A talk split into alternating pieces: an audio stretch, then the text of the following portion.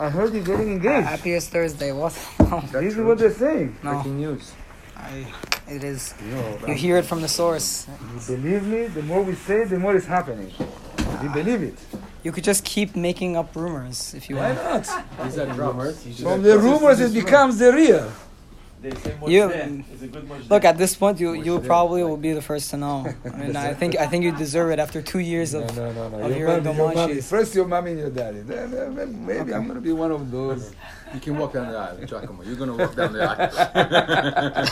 All right. Give him away. Where are we? As he's giving away, he's gonna say, "I get him from seven to seven thirty. and on Uh, Sunday, all right, all right. Bechamar Rabbi.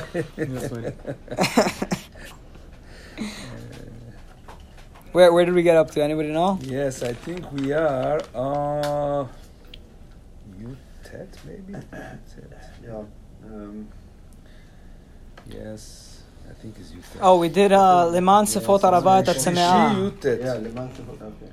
That was the. You said it was the most. One of the most difficult things in the Torah to translate. Yeah. I, uh, one more. I, by the way, I promised you three interpretations. I gave you two, so we'll start with the third because I, I remember the first. One of them was was that Rashi's interpretation that the ones the sins that you do when you're drunk, meaning when you're negligent, are going to be also held against you, like the sins you do when you're sober uh, that you do on purpose. And then we had the Ramban that said that the the thirst is being you you thereby added thirst to what was previously being starved and now you're encouraging your desires. And then the third interpretation which i think is a very uh, very very academic interpretation is that um, rava it, it means it means well watered it was in reference to well watered soil. And tseme'ah is in reference to soil that is thirsty that doesn't have water. So sifot is to get washed away. So uh, it would be getting rid. Uh, he said you're you're doing these bad things, thereby getting rid of good soil with the bad soil. It's the equivalent of saying uh, throwing the baby out with the bathwater. That would be the, the equivalent uh, idiom that we have in English for the leman sefot haravat. I think that's a very nice interpretation as well. But now let's get back into the text. I, I, I mamash can't find find where that pasuk was. Yes, is in Utet. Oh, found it. So so whenever uh, the person says to himself, "I will be good, nothing will happen to me, uh, all of these curses will not befall me. I'm going to re- go bishrirut libi." By the way, the word sharir is also an interesting word. It means it means like strength. I'll go with the strength of my heart. I'll go confidently. Shrir is a masal. That's a good point. I didn't even think of that. But whenever you know what they say in the when you write a document in a beit din, they say this document is sharir v'kayam. This document is, is strong and is is It's gonna stick. It's going to It's stick. stick. Right, it's valid. So that that's uh, the the word bishrirut libi comes from there Or sharir v'kayam comes from bishrirut libi. Okay. Uh, now, if the person says this and he ge- throws the baby out with the bathwater, lo yove now pasuk yutet lo yove Adonai seloach lo ki az yeshana Adonai v'kinato ba'isha hu ורב צבו כל העלה הכתובה בס- בספר הזה ומחל אדוני את שמו מתחת השמיים. God will not desire to forgive him because then God's anger will flare and his jealousy will go against that person and all of the curses that are written in this book will befall him and God will erase his name from under the heavens. והבדילו אדוני לרעה מכל שבטי ישראל ככל עלות הברית הכתובה בספר התורה הזה. God will separate him for bad from all of the tribes in Israel. ככל עלות הברית, like all of the curses of the covenant that are written in this book. ואמר הדור האחרון, בניכם אשר יקומו מאחריכם. Now the next generation, meaning after this tribe is destroyed, the next generation will come, your kids that are going to come after you, and also the non Jew who will come from if distant land. Remember, we said the difference yes. between Ger and Nochri? Yes. Very cute. It was one of our Sunday work, classes. The Nochri is typically, would typically, was a traveling salesman, probably. And that's why the Pasuk says, They're not there to stay. No. Because the second they're there to stay, they're considered a ger. Okay? so "V'anochri asher yavo me'eretz rechoka." V'ra'u et makot ha'aretz ha'i v'tachalueh, and then they're going to see the uh, the damage that was done, the plagues that were brought upon uh, that Land. land, and all of the sicknesses. Asher chila Adonai baha, that God made it sick with. גופרית ומלח שרפה כל ארצה. לא תזרע ולא תצמיח ולא יעלה בה כל עשב. כמהפכת סדום ועמורה, אדמה וצבועים, Asher afach Adonai be'apo v'chamato. And they're going to see. Well, yeah, they're going to. Uh, it's it's the same language. Um, what's the language used in the destruction of Sidom?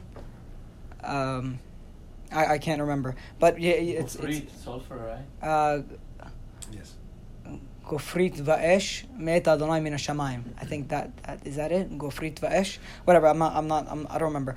Uh, Gofrit va'esh. So the land was burned with uh, sulfur and and uh, salt. If you think of is of Jerusalem, Israel in the 1900s or whatever, it was it was Yeah, desert, it was dust. desert. Was right. exactly what it That's really what people would come come and see. That's That's what all they this would happened.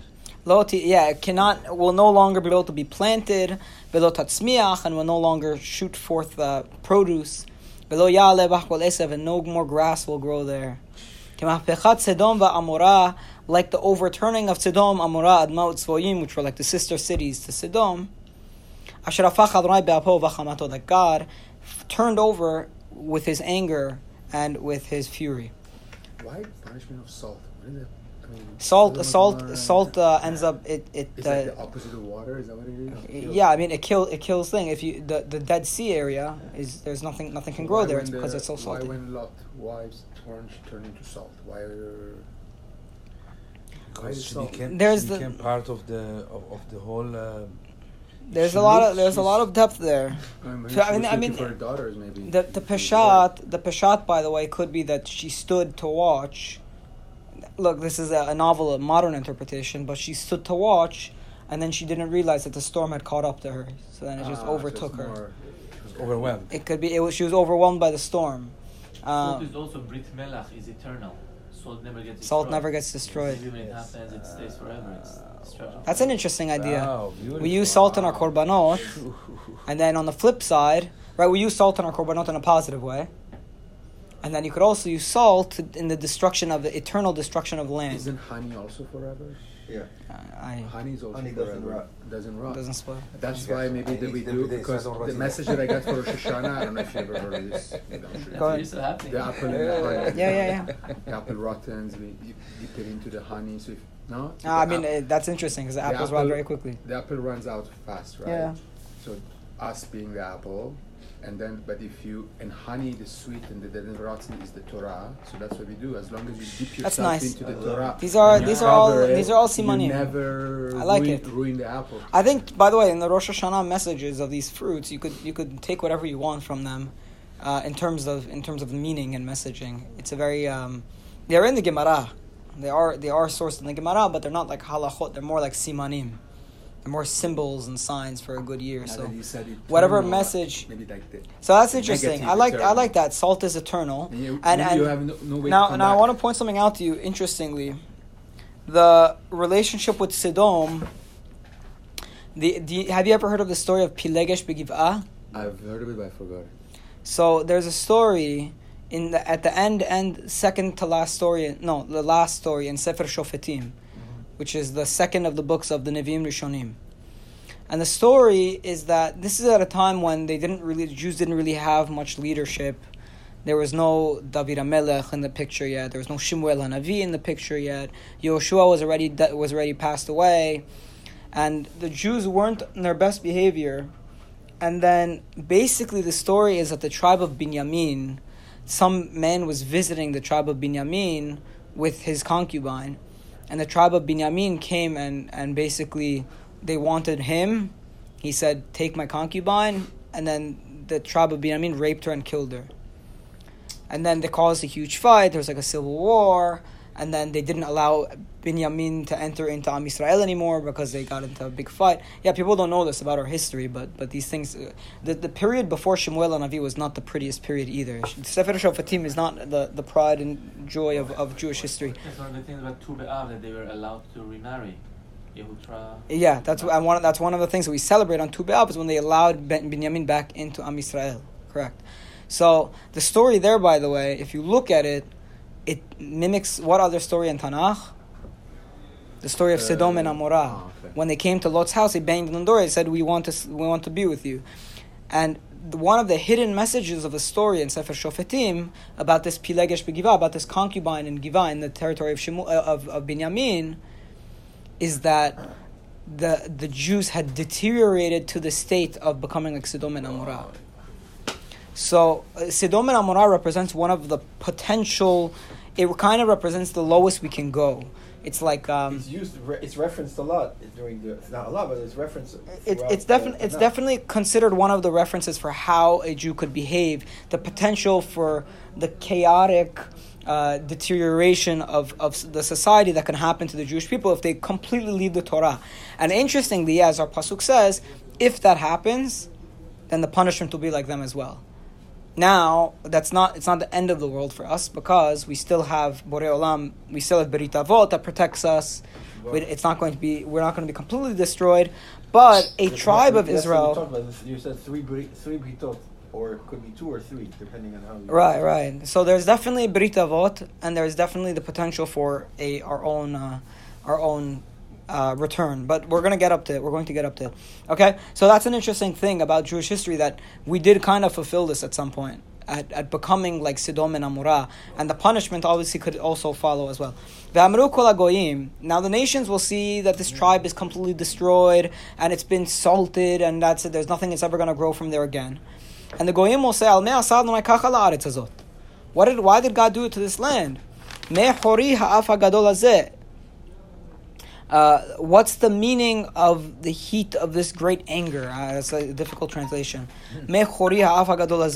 and then, let's just finish this parak, okay?